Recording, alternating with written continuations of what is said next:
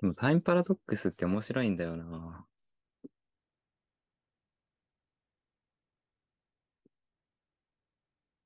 過去とか、面白い。タイムパラドックス。パラドックスうんどういう、どういうパラドックス？うーん。まあ、矛盾だよね、矛盾。あ、過去は変えようとしても、でも、たどり着く結果は同じっていう。えっと、なんだろう。なんか、ドラえもんの話でね、えっと、ドラえもんで言うと、その、なんか、漫画家の人の、うん。えっと、話を未来の人が考えて、で、それを過去の漫画家に教えるっていうのがあるんだよ。確か。うん。で、それをずっと繰り返していくんだけど、だから過去の漫画家っていうのは常に、あ、未来の、えっと、過去の別人ではなく自分自身だな。未来の。過去の漫画家は未来の自分自身から、その、雑誌に掲載された自分の未来の話を知る。で、それを話をもとに、これから新しくその、その通りに物語を書くっていうことがあるんだけど、で、それをまあ永遠と繰り返していくんだけど、うん。じゃあそれってこれ、誰がこれ作ってるんだろう、話をっていう。まあそういうパラドックスうん。といえば、確かに。それが面白い。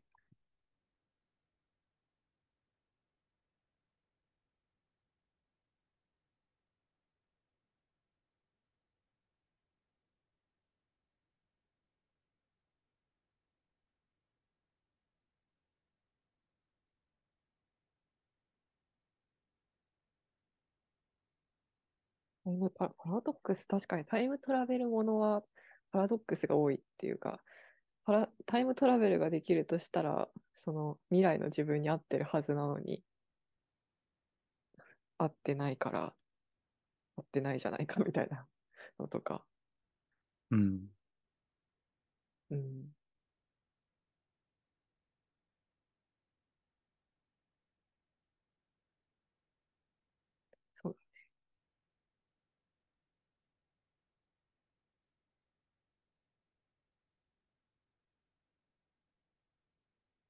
あとはなんだろうね。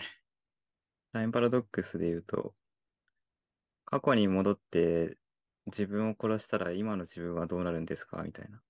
そういうこととか。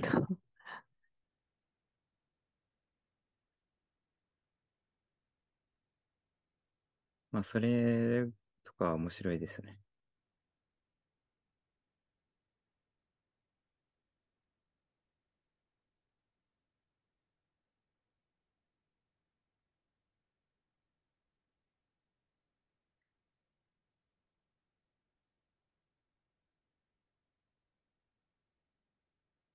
っぱりなんか、あるよね、SF って。こう、同じ共通のテーマにうん。固執、固執っていうか、こだわって書くみたいうん、そうなんだよね。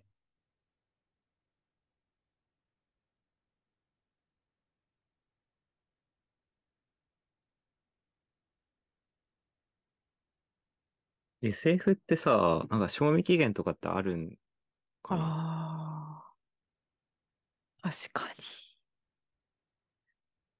そうだね。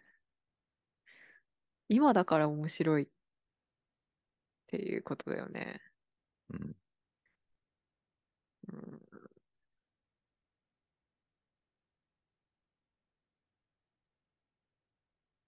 なんかその、過去の作品で、過去の時代にはなかった新技術とかが、実際はまあ今もう実現されてるとか、そういう場合に、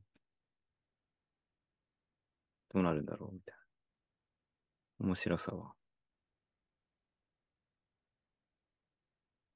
うんいや、もうこれあるやん、みたいな。なんかそういう、あの、やつですよ。なんかでもやっぱ新技術だけだとストーリーにならないっていうか面白くないよね。やっぱそこに、その、まあ、パラドックスとかだったり、なんだろう。哲学的なテーマとかが絡むと、からこそ面白いかったり、まあ3体で言ったら、まあ、3体はだ、まあ時代、どうなんだろう。終えても、まあありえないことだから、ありえないだろうことだから、まあありえたとしても面白いだろうなって。面白くなくなるような SF があるか。面白くなくなるような SF はもうすでに面白くないんじゃない？その時代にとっても。そうなのか。うん。うん。確かにそうかもな。うん。なんか思いつか、例があればいいんだけど。そうだね。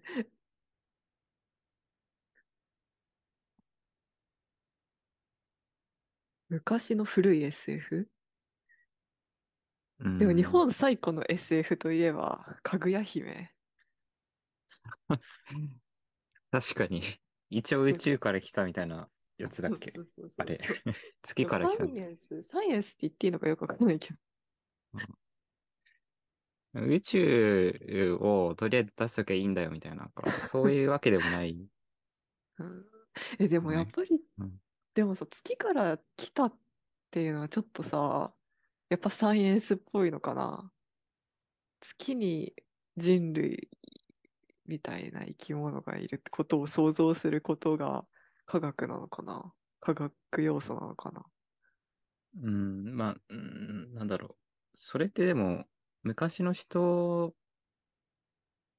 い昔やー、のでも、うん人から見た月っていうのは、もう神の国みたいなあ想あ、像上の存在であったんじゃないか。だから、まあ今の人からしたら、まあ実際に行ける場所だから、SF 感は出るんだけど、昔からしたら別に、まあ魔法と同じなんじゃないかっていう。だから、ウサギが住んでる月から来たんだ、みたいな。そういう。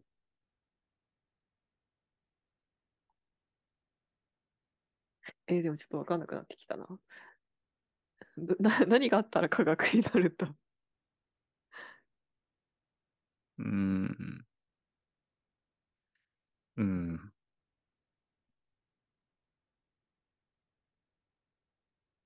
えー難しいね。うん、だって、今の科学だって、まあ、すごい未来から見れば、みたいな。あ、いや、違うね。それも違うか。あ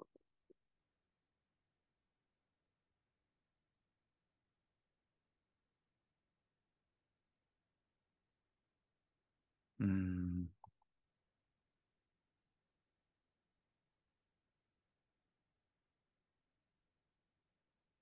いや、難しいな、ここは。うん、感情。うーん。フィクションとサイエンスフィクションの違い。いや、なんか SF の科学ってのも疑似科学なわけで、うん。ちゃんとした論理があるかっていうと、そう、その究極的にはそうじゃないんだよね。大抵。だから、まあ、それで言うと、ファンタジーとか他のフィクションと同じなのかもしれないんだけど、えでもどうなんだろう。え、でもそこで組み立てられてる論理は、今の科学から見たら、たら、論理では否定できはしないみたいなところにはあるんじゃない？否定はできないっていうところの歯止めがあるというか。ああ、なるほどね。確かに。確かに確かにそうだ。もしかしたらなんかできるかもしんないね、みたいな。そうそうそう。そうそうだ。なんかそうそう、SF の定義みたいなところで、あの、書いてあったことがあって、えーえーとか、SF の定義。えー、太古の SF って、そんな。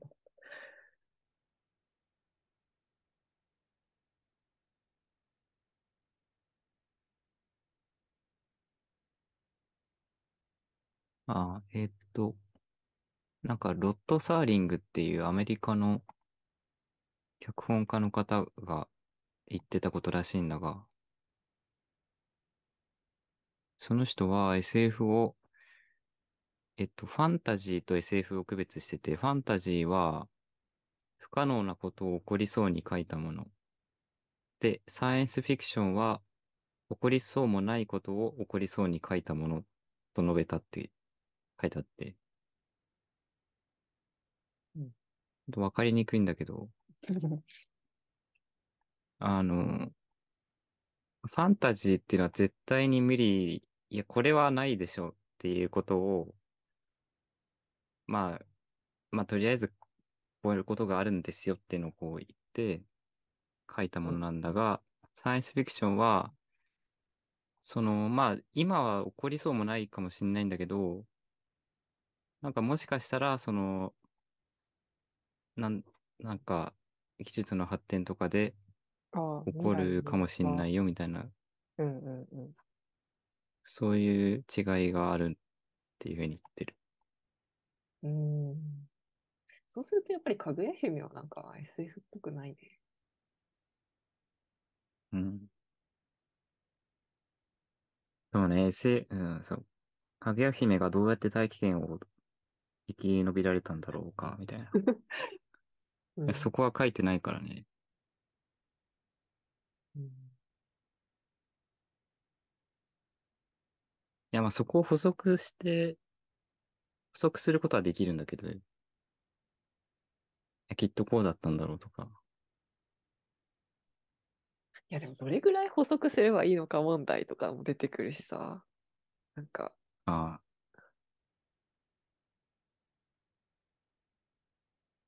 そうだね、考えると SF なんかな。いや、定義、難しいんだよね。でもなんか科学っていうものがそもそも存在しない時代に書かれたものをサイエンスフィクションって言っていいのかっていう。あ、あれ？復帰してきた。なんか途絶えてた気がする。うん方針が途絶えてましたね。ずっとミュートにしながら喋ってた。えー、え？喋ってたの 喋ってたの？無視されるなと思って。いや、そりゃそうよ。そんなテレパシーとかできないんで。テレパシうんそうなのミュートになってた。ー？えい異論ないから大丈夫だけど。いつからだ？ー、いつから？いつからか誰もわかんないじゃん、これ。ああ、面白い。やっぱ喋り続けててもダメなんだね。そうだね。こういうこともあるんだ。うん。そう、だからこういうこともあるとかさ、そういうのもあるよね。SF を想像してなかったけど、このこういう抜け目道もあるみたいな。こういう抜け道？わかんない。こういうのも可能みたいな。まあいいや。ごめん、ちょっと違う。そう、あ、でもそのさ、だから科学というも概念がさ、存在してない時に書かれたものも、やっぱり SF とは言えないんじゃないかという気がしてくる。うん。うん。確かにサイエンスって入ってるもんな、言葉に。サイエンスフィクション。うん。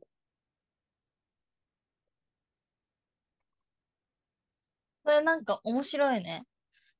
うん、面白いね、これ。結構よくわかんないよね。例えばさ、料理っていう概念がなくなったらさ、今うんのレシピはどうやって読まれるかとかさ、占いっていう概念がなくなったら、今今の占い本はどういうふうにか感じられるか。そういうの面白いね。科学があるから、だから SF ができたの面白い。うん。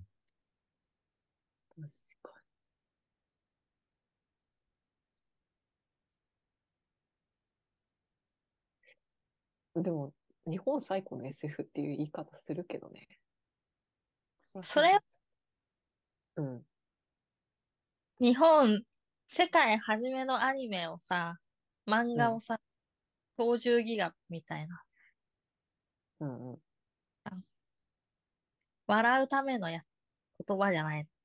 わあっていうための。ああ、キャッチーな感じで。こううん。本当に日本最古の SF は何なんだろ そうだね。ちょっと気になるね。ああ、市場に出回った的ななんか、やつ？う。う。ん。江戸時代ん末期ぐらいのエレキテルで、江戸時代？エレキテルでペリー、ペリーを、みたいなのがあるかもしれないね。うん。まあ、ほ 本当かわかんないけど、でもさっきのさ、筒井康隆が、あ、でもこれ本当かな。ちょっと、筒井康隆が日本最古の SF がかぐや姫である受賞したとかっていう話もが書いてある、本当かわかんないけど、筒井康隆がそう言ってたって言われるとなんか、うん、そっか、みたいな。うん。スイヤスタカがそう言ってるなら、時をかける少女が SF かも怪しくなってくる。逆に、逆に。逆にね。え、どういうこと？スイヤスタカの SF の定義が、もう、ああ、そうでかぐや姫だから？そうそう。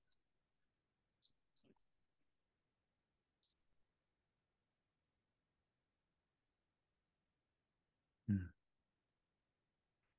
なんだまあ、そうっすね。まあ、定義はちょっと、もうちょっと調べないとダメだ。うーん、うん。うん、っていう、うん。まあ、定義がどうかっていうのはあんまり重要な問題では 結局ないんだろうけど、なんか、SF と我々が呼んでるものの境界線はあんまり別にどうでもいいかもしれなくて、いや、でも結構面白いんじゃない？それ境を。最初に、うん、最初にやっぱり生み出すっていうのはさ、うん。ちょっとすごいことじゃん。ちょっとというか結構、ああ、それを生み出したということは。そのコツが、新しい文学ジャンルを、そうそうそうそうそあこういあ、うフィクション、う。うん。フィクションとか、あ、これはもう、おい、おい、おいしんぼとか料理フィクションなのか。あ、美味しんぼ？料理フィクションうん。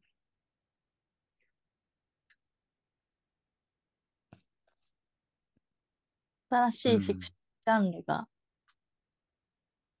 何かできないか。料理フィクションって、うん、え、料理物は結構でも多いよね。いや。釣り場、そう、うん。料理フィクション。料理フィクションと SF 同列にしちゃっていいんですか？なんか、うん、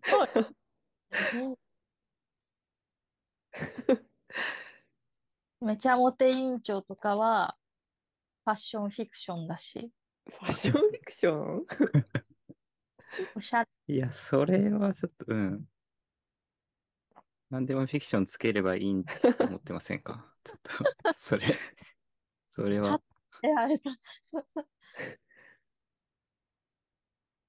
サイエンスフィクションの他に何フィクションがあるんだじゃあ、でもミステリーとかもさ、フィクションの一分野、うん、解決ものも、ああ、確かに。あとなんだろう。うーん。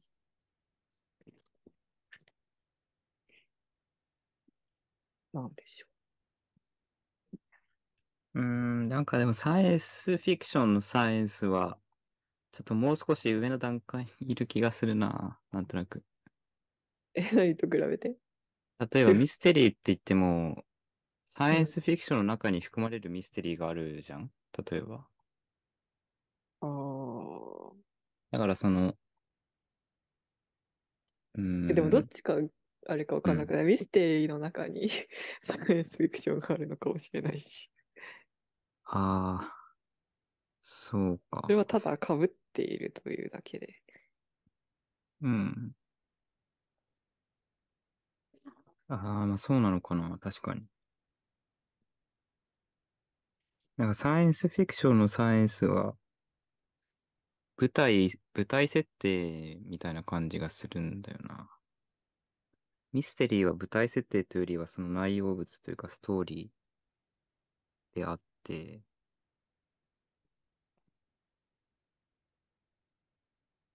なんかでもミステリーとサイエンスフィクションってやっぱちょっと似てるよね。この論理が重視されるとことか。ああ、確かに確かに。確かに。やっぱ型が決まってる感があるよね。ミステリーも。だからなんかアガサ・クリスティに書き尽くされたみたいなさ。誰か言ってるんだっけ？それ、そういうこと。うん、なんか読んだことある気がする。全部書かれた みたいな。書き尽くされた。うん。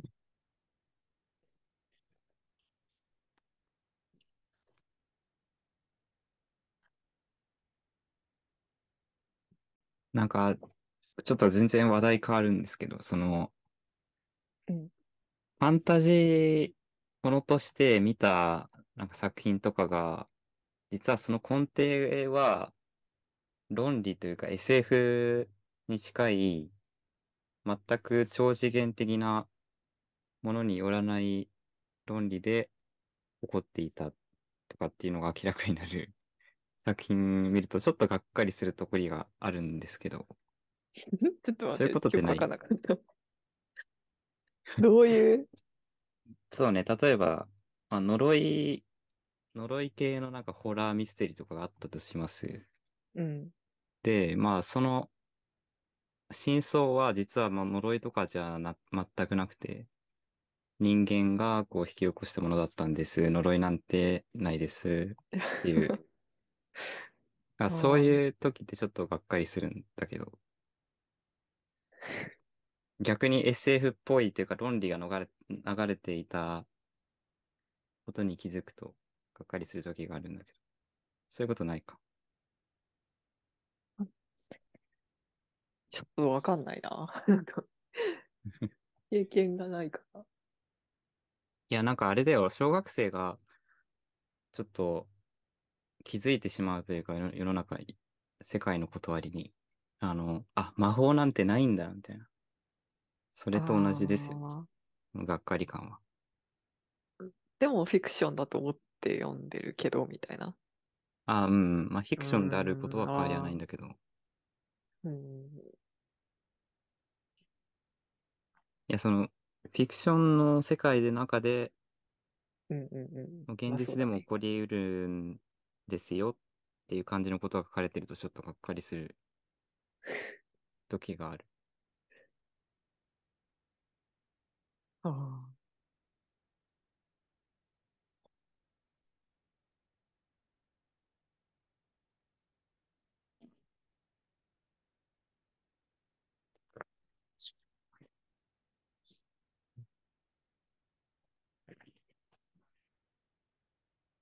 それはなんかお説教っぽいからみたいな。うん。そうね。特にやっぱりミステリーものとかだと、そうなんだよな。ああ。お説教っぽいっていうのなのかもしれないんだけど。うんうん。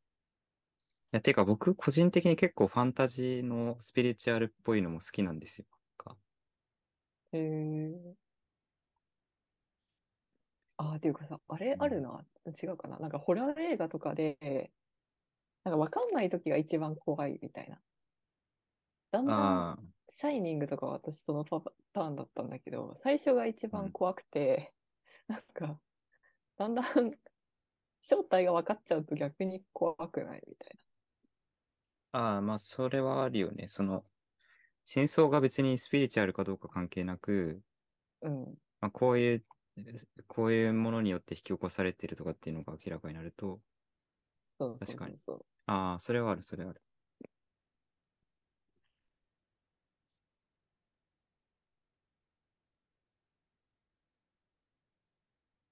いや、だからこれはなそのと、あ、何ですか？解決、作者は解決したつもりでも、読者にとってはネタバレされたみたいな感じになっちゃうのかな。作者がうん。思った通りに読者を誘導できなかったってことなのかな。うーん。なんかやっぱ意外性がないと面白くないとかかな。なんか、ああ、そんなものかって思っちゃうようなものだとなんかつまんなくなっちゃうとか。そうだね。あと、そのネタバレが重要だよね。SF とかってやっぱりさっきのあー話そうだねから思ったけど、うん話の筋分かってるのとうん。分かってないのではちょっと、なんか違うんだよ。めちゃめちゃネタバレされたくないな、今。三体とか？だから。うん反対。あ、ネタバレが重要っていうか、作者にとってもネタバレって重要だろうなって思う。こう、ネタバレするさ、作者が手の内を明かすタイミングと、その意外性。それがなんか不発だと、なんかつまんないなってなっちゃうじゃん。うん。うんだからこう気分的にもこう盛り上がってるところでなんかこう手の内を明かすというかやっぱタイミングとか重要だろうなって思う。だからすごい大変っていうか複雑だよね SF 書くのって。うん。そんなタイミングがうまくいって2000万部って、なんかひに5冊だから、まあ、400万人の人が同じタイミングで喜ぶってことなのかな。うーんでもやっぱり、うん、あるじゃないいいや確かにそれすごいよね。2000、なんだっけ。なんかうん2000万部くらい売れたらしいんです。中国あと、中国と言っても2900万部か。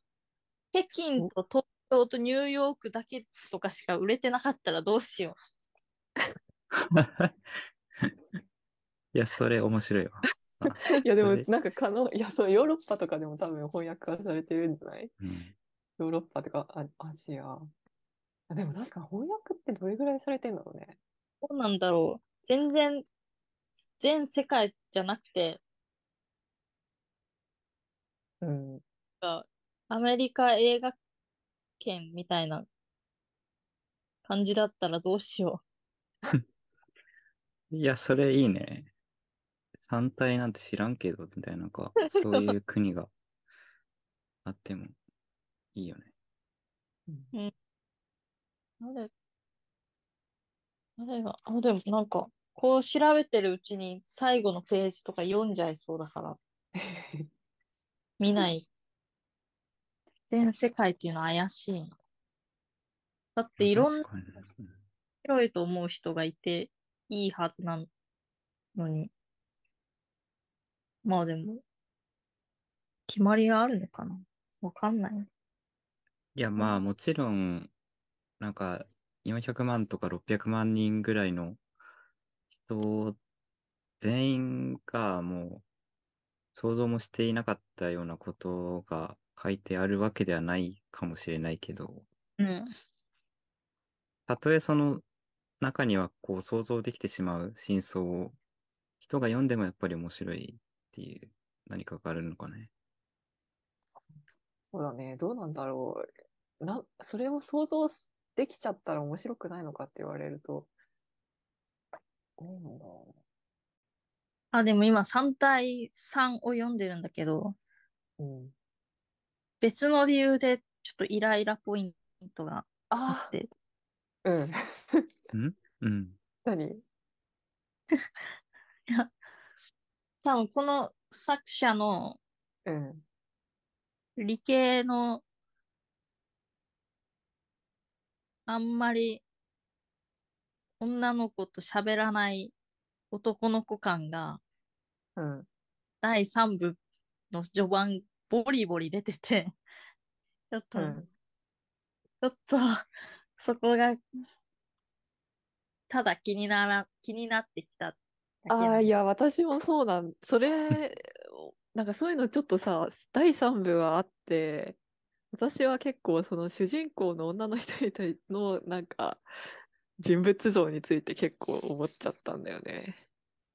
まあ3体全体的にうん女性、女性をちょっと まあしょうがないよね。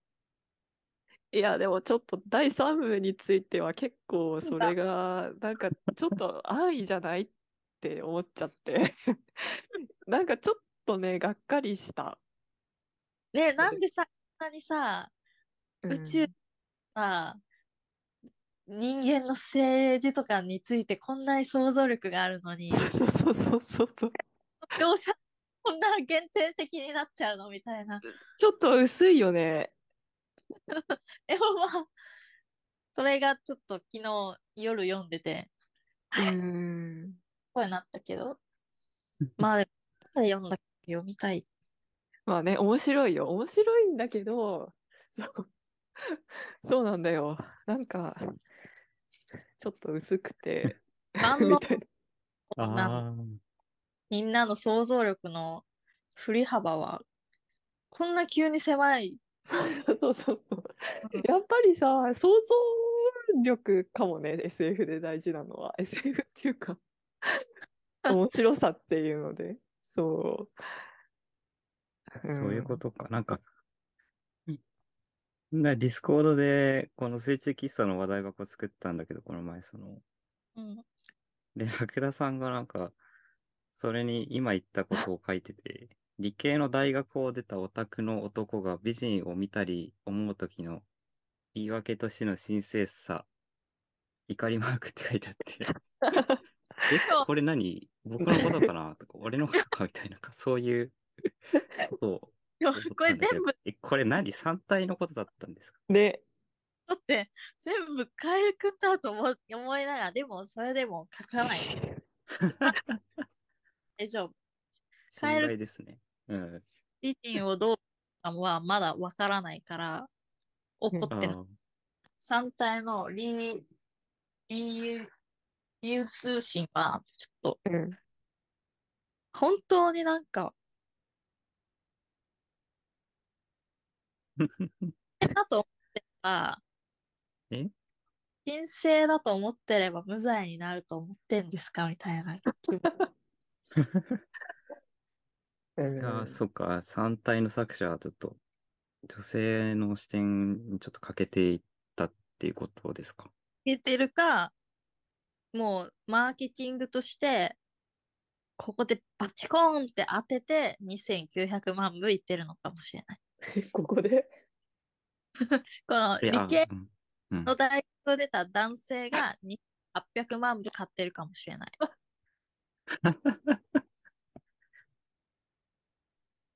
でも確かにマーク・ザッカーバーグとかね、なんか多いよね、ファンが。なんかああ、そこら辺の人はちょっと嫌に思わないいやいや、いやけどそれは、いや、そこまでは言わないけど。でもね、うん。ちょっとねって感じだよね。そそう、なんか今までれ次はどうなるんだ、次はどうなるんだってうん。見せ見せ見たことのない展開を見てきたのに、うん。なぜか、なぜうそうだけ300回見た描写されても、3冊、三下巻に入ってすぐ、うん。なん。急に300回見た話、あれって、そうだね。そう、いやー、でも結構ね、それね、序盤でそう思ってるとね、えー、結構これ、ね、結構ね、序盤、割とヒートアップしてる気がする。割と展開、話の展開もちょっと、みたいな感じのとこも出てくる。いや、相変わらず面白い部分はね、面白いんだけど。ちょっとね、イライラポイント。イライラってがっかりかな。ういらん。ないで欲しかったけど、でもね、しょうがないから。うんまあね、完璧な、完璧に面白いというのはね。どうすればよかったんだろうね、理由通信さんは。やっぱり、うん。いや、これで人物まで面白くしろっていうのも酷な話かな。でも、こちとら3000ページ、3000ページ からさ、読んでるんだから、みたいな。遅く読む人とかだと、3日、100時間ぐらいはかかるよ。そうだよね。高いし、まあ、確かにちゃったけど。え、その、あの、なんかその、なんか、ポイントっていうのは、その、作者がそれを分かった上で書いてる風には思えなかっ思えなかった。思えなかったな。た。なるほど。かな？でもなんでだろう。あれほどさ、本当に緻密に書いててさ、他の部分は。なんかあまりに典型的なうーん。理系理系大学生がうん。黒ロングの自分に優しくしてくれる女性を見た時の気分を同じ文体で書かれても なんかうん文体ってことは同じしさが欲しいというかそうだね。ちょっと思ってお落差にさ、びっくりしちゃんう。そうっすこっちは同じテンションで読んでるからさ。新しいうん。時を得ようと思ってやれると思ってうん宝箱をあまたこの宝箱あるやんって言って開けたらそうなんか使いうん苦しいのが出てきて、そこれみんなもう使って使って使ったやつやん。う。そうだね。うん いやー、そうなのか。そうで、3体の最後のなんか背拍子の裏のなん、なんていうんだろう、これ。一番最後のページの流通信さんの顔写真がぼーっとしてるの、その写真さえちょっとなんか違う風に見えてきてしまう。それは、それはちょっと。こんな、あーっと思う。でも、うん。カエルくんも読んで、うん。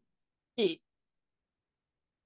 うんもしそうかしてですよ。うん。全然違和感がないかもしれない。いいここで試練が発生したな。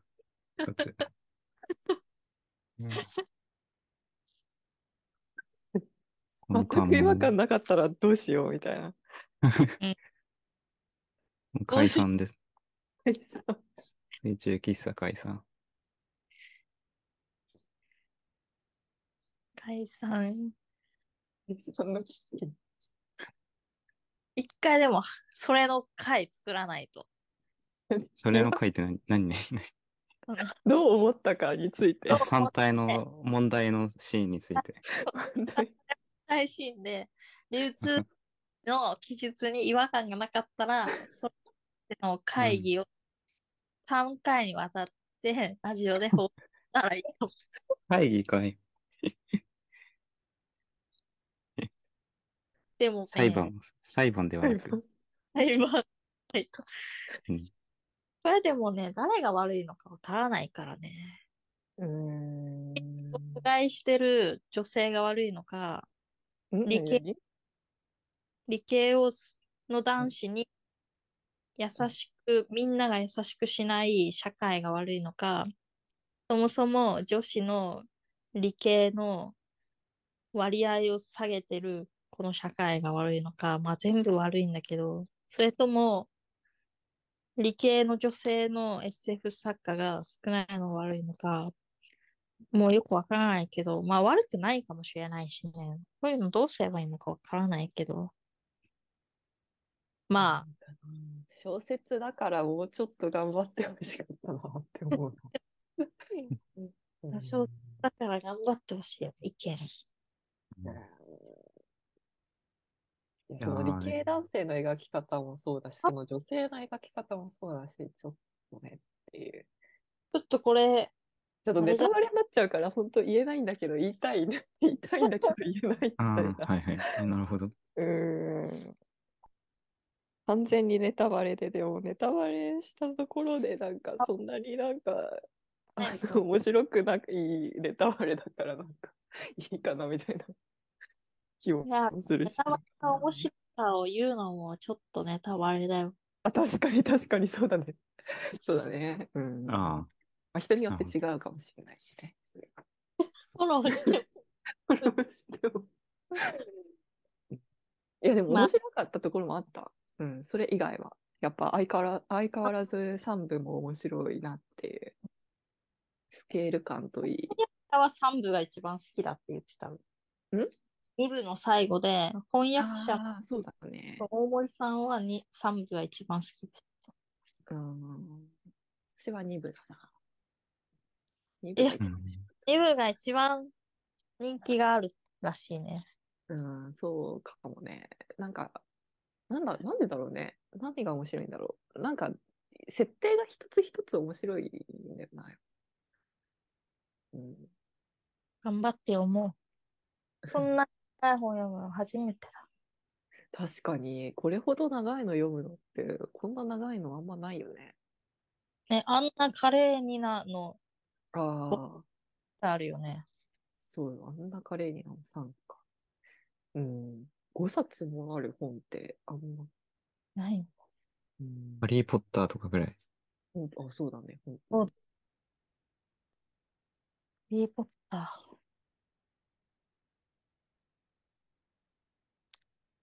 そう。2時間半喋っちゃったよ。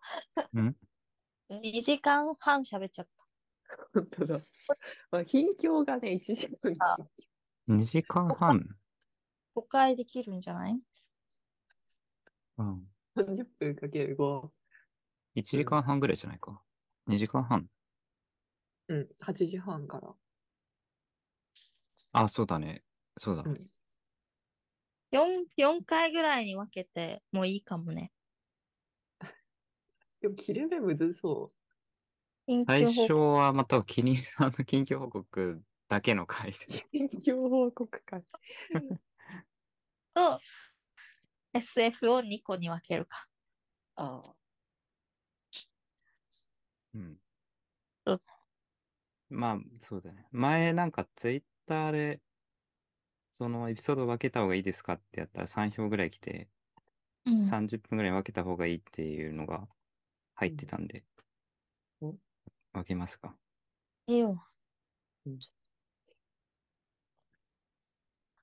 なんか SF でなんかいい作品あったら教えてほしいな。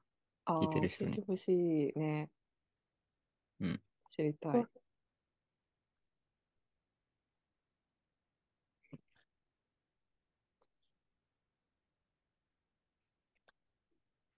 なんか、他話しそそびれたことありましたっけ？私はもう、ないです。ないです。ないです。。うん。うん。喋りすぎたかじゃあ今日はここら辺でいいですかね？も。うんうん。意外と話がたくさん SF で話すことちょっとだろうと思ってたけど、ね なんか何話せばいいんだろうって思ってたけど。わからなくて面白かった。う んよかったうんよ。それでは、うんおやすみなさい。おやすみなさい。はい。